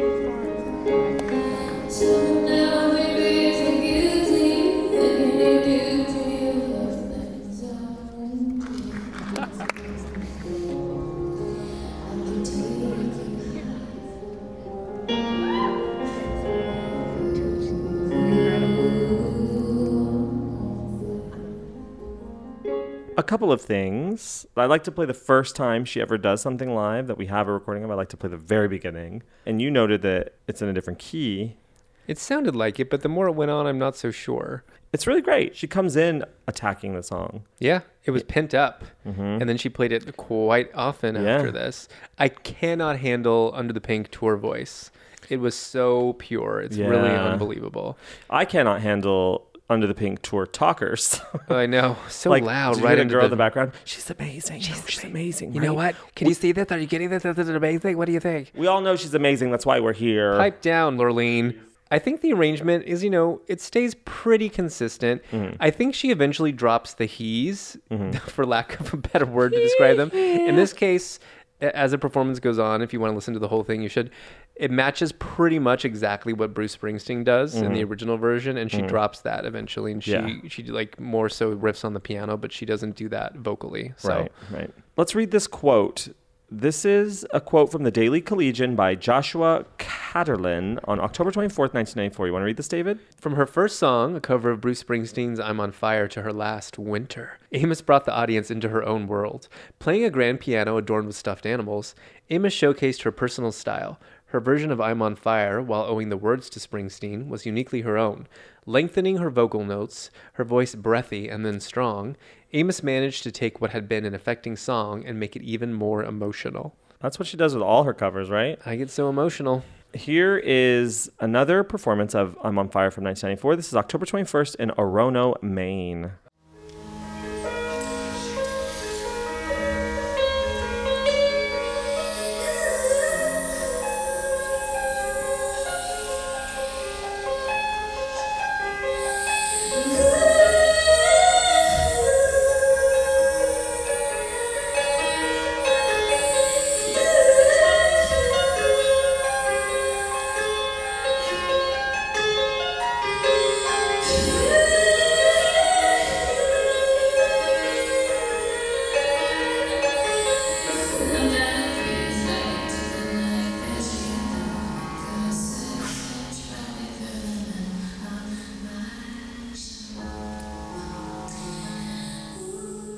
Here's one more from 1994. This is from November 3rd in Ottawa. Just a stellar recording.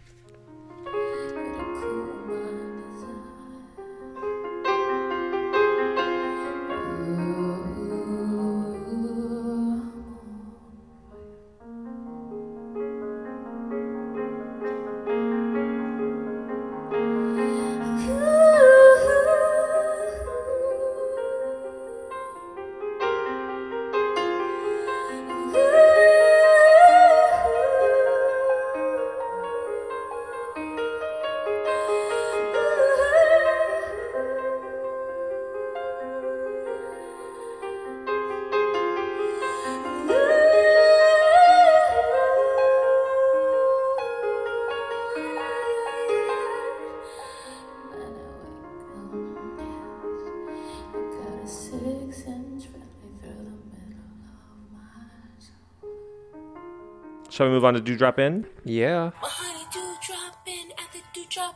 1996, Dew Drop Inn, Tori Amos performed I'm on Fire by Bruce Springsteen 12 times. Times. I would have Times. guessed way more. Me too, yeah. Um, this is the tour debut of that song. This is New York City on May 14th.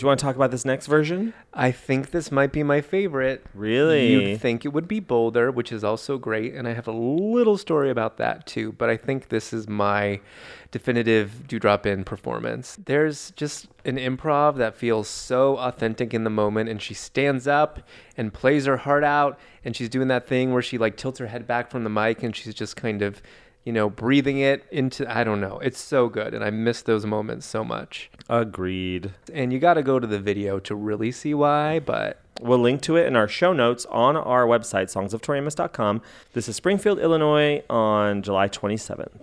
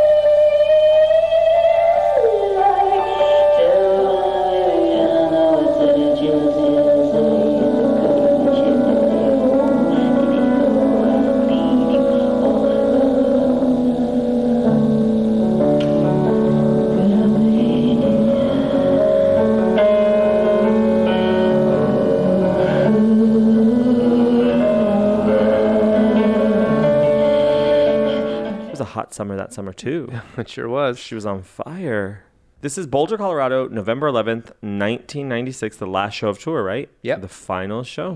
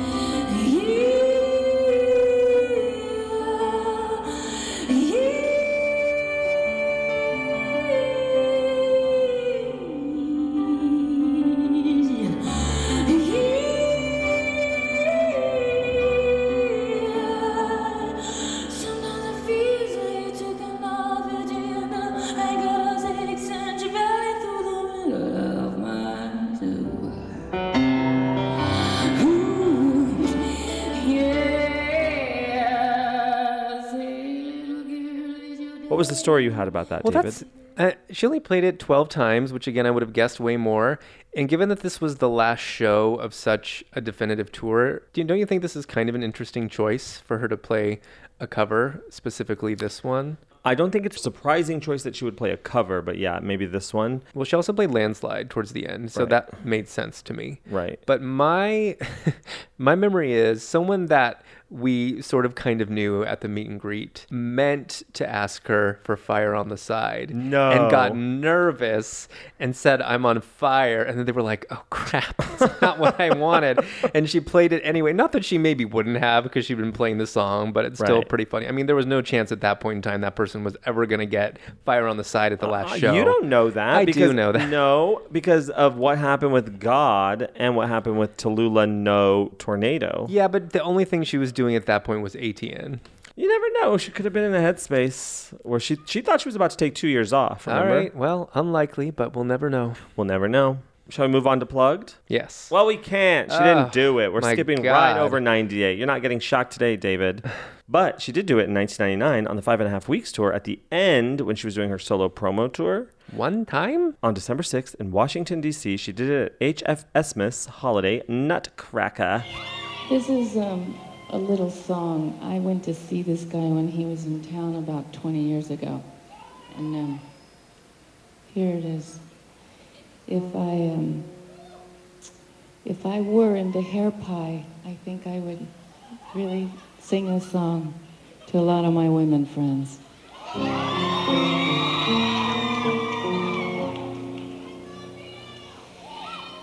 Hey, little girl, is your dad?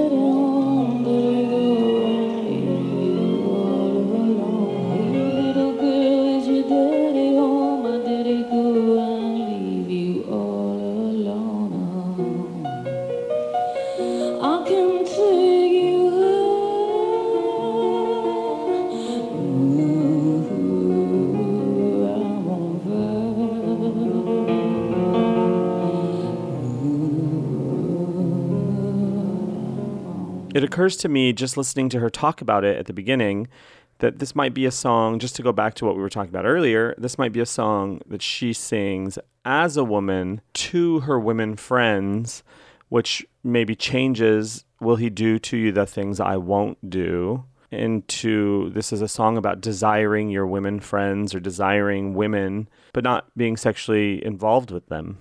Just a thought. Strange.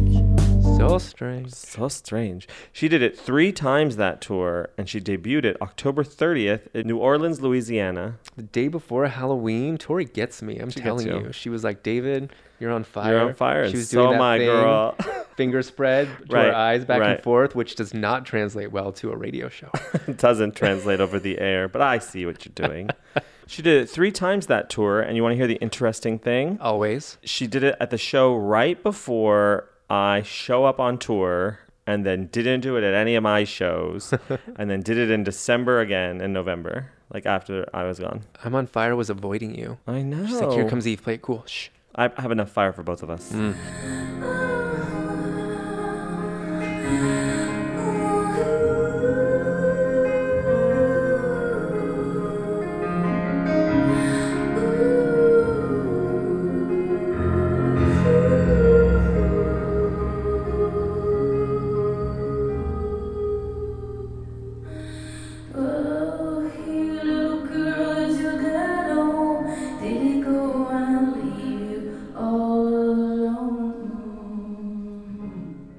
You want to move on to Scarlet's Walk? Yes. Sorry, we can't. Why not? She didn't do it at all those oh, years. Come on, don't those pull many this years. lot of pianos bullshit with me. But she did do it on the Lottapianos tour in 2003 in Las Vegas, Nevada, with a gorgeous intro and an improv in the middle. And wow. Ooh, we must have been at this show. I know I was, right? Were you there too? This was Las Vegas, Nevada, July 31st, and I was not at this show. I Not? was not. Why not? Because in 2003, the real reason I wasn't there was because I was working at the uh, Hangar Theater in Ithaca, New York, and my job ended the day of the the day before the Rochester show, and that's where I started the tour.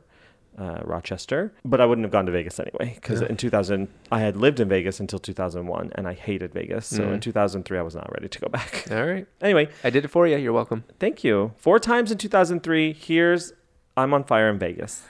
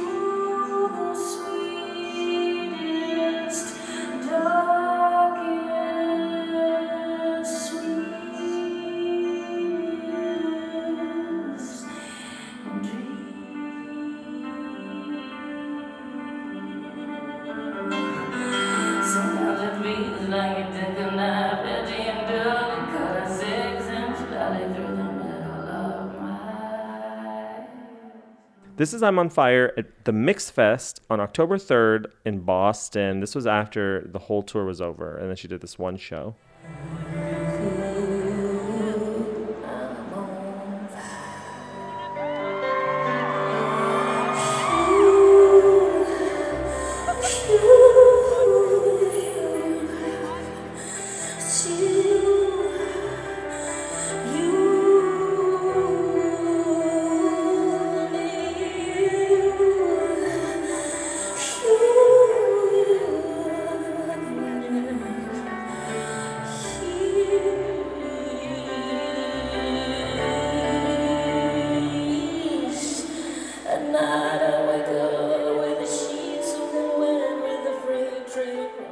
A show of like covers and angels came out. It was lovely. A lovely little show. A lovely little show. You want to move on to 2005?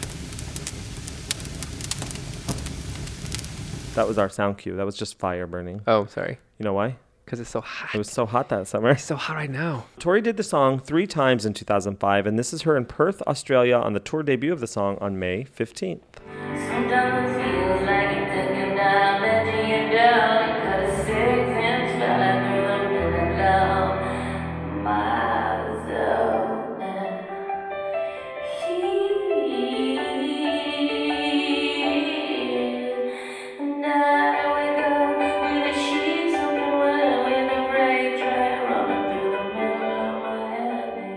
David, I want to take you on a journey. Let me sing to you. Let me take you on a journey. I've got no place to be.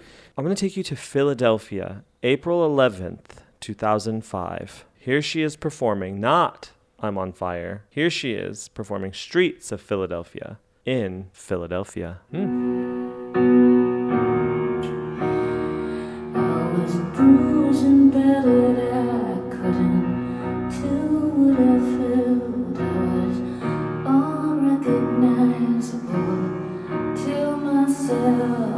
reflection in a window and didn't know my own face. Brother, are you gonna leave me wasting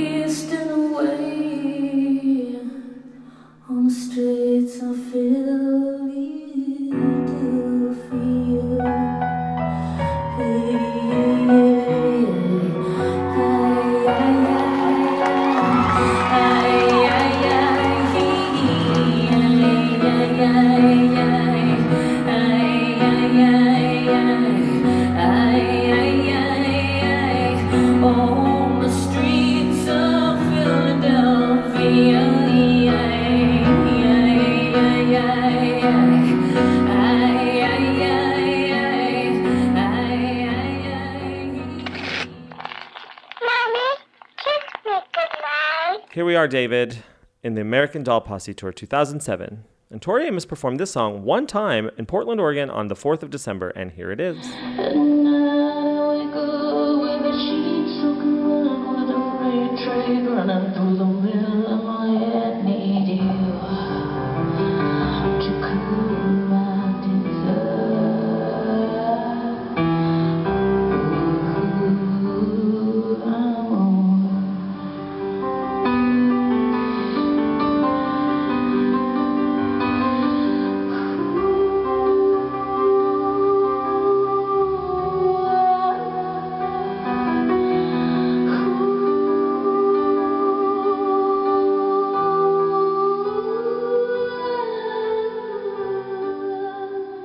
I was at that show. I, she only played it once that tour, and I'm not sure if it was a request, but it seemed strange to me like it had been absent for a long time. So Mhm. that was kind of a treat because I've always loved this cover. You were in Portland 07? Uh huh. That's great.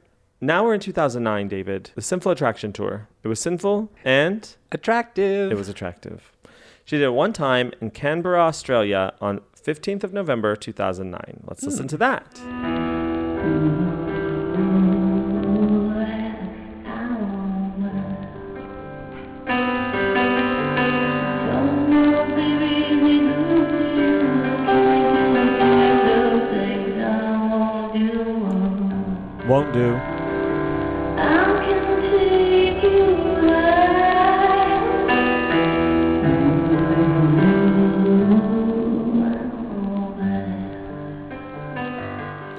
Out in 2010 on her little summer tour, David. I know Italy. Sure, she was probably like, "I'm all eat, pray, love." Right. I'm just gonna play "I'm on Fire. She's in her sensuality. Yeah. Maybe we should eat, pray, love too, because I googled "I'm on fire" looking for something else earlier, and it located an "I'm on fire" pizza very close to the Drive All Night Studios. So maybe we should order Mm. "I'm on fire" pizza. I don't eat cheese for later in this episode, but you can pick it off and just eat great tomato sauce crust. just because you're lactose intolerant doesn't mean we all have to suffer. Yes, it does. This is July 13, 2010 in Milan or Milano.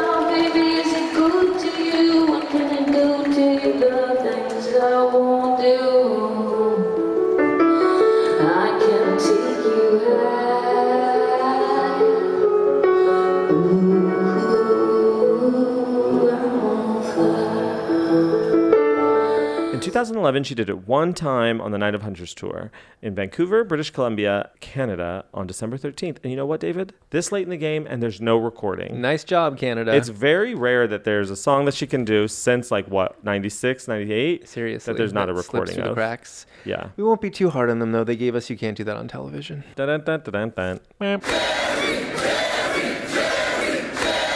Jerry. You know what those Jerrys mean? I'm unrepentant. No. it means that we're on the Unrepentant Geraldines tour. Oh, right. 2014. Remember menopause? I do remember menopause. On this tour, she performed I'm on Fire twice, and one of them was in Rotterdam, the Netherlands, on May 26th.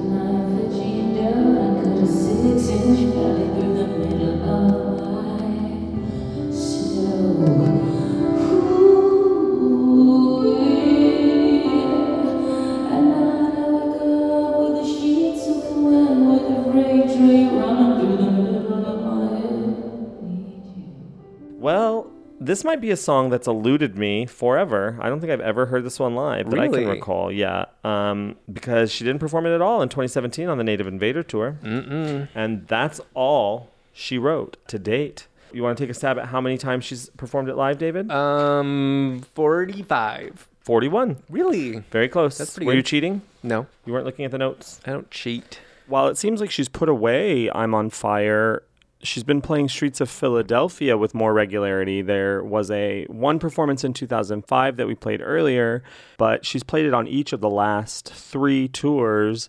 Streets of Philadelphia, she played it in Philadelphia on August 10th, 2014, and here's that.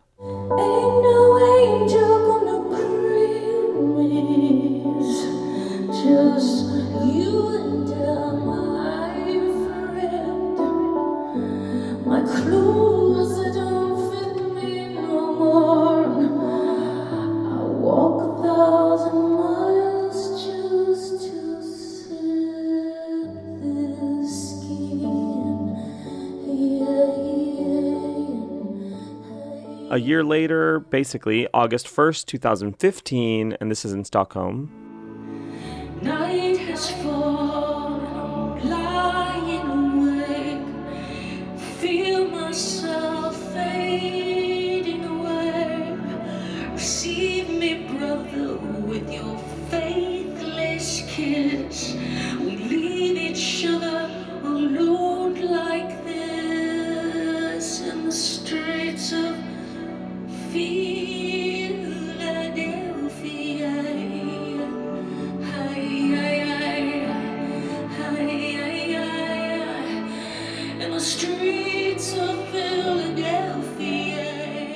And here she is performing it for the last time so far. Uh, this is November 7th in New York City, 2017.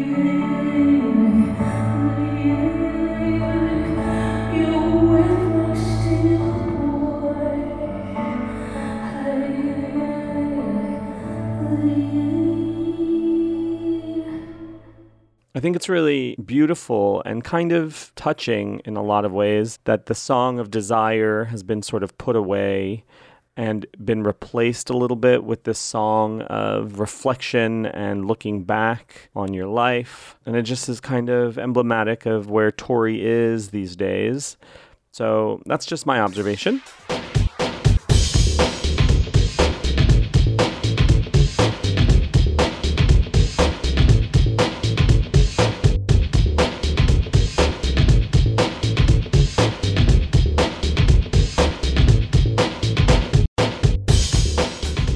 Well, another stone turned. We're one step closer. One step closer to what? To the next season proper. Oh, to From the Choir Girl Hotel Yes. season? Oh, that's very exciting. I know. Are you excited about it? I actually really am. Me But I'm going to enjoy each step along the way. Each era track? Yeah. Great. I'm excited too. I can't wait for Choir Girl to start, but I too am just going to live in these moments because we'll never have them again. Mm-mm. I hope that we did Bruce Springsteen justice a little bit, and I hope that we honored the Bruce fandom and the Tori fandom, and I hope we just did everything right. Me too. But yeah, as we get closer to the Choir Girl, I could just feel the excitement brewing. The rhythm, The rhythm. the heat of the tropics. The It is feeling kind of humid in here. He's on fire. I am. Um, if you like what we do, you can consider supporting us on Patreon at patreon.com slash songs of Tori Amos, where we have plenty of different tiers for you to join. We have Tour All Year, which is our private podcast specifically for $5 Patreon supporters and up. We have our Drive All Night Plus feed, which currently is, we're redoing all of our Little Earthquakes episodes. So you can go there for $10 or more, or just pitch in anything if you want to help us out. And we so much appreciate the support. It helps keep our little show on the air. Right, David? Yeah, and there's a tier for everyone. Do we call them tears in your hand? David, that's brilliant. I'm going to keep that. Tears in your hand. Tears in your hand. Um, you can also support us by following us on all our social at Songs of Tori Amos. You can send us an email, songsoftoriamos at gmail.com. Go to our website, songsoftoriamos.com, sign up for our newsletter there. You can call our hotline, 323 296 9955. And of course, you can listen to our daily Tori Amos show. It's called Never Shut Up. You can find it anywhere you find this podcast. And we pull songs from that Torical, the bag of all Tori songs, and we try to give you a little reset for your day every day. So Never Shut Up, tour all year, drive all night, drive all night plus, tour all night next year when Tori's touring. God, we're exhausted. I know. Will we have burnt out? Probably not. What, what do you mean it. by talking about her endlessly all day, every day? Every I don't day. see possibly how. I mean, we still have it, and I- we've been doing it for 25 years. yeah, so that's true. I think we're good. We just kind of put a show around it. Thank you to everybody out there for listening to our show. Head over to our website, head over to our Patreon, patreon.com slash songs of Tori Amos, and become a supporter today.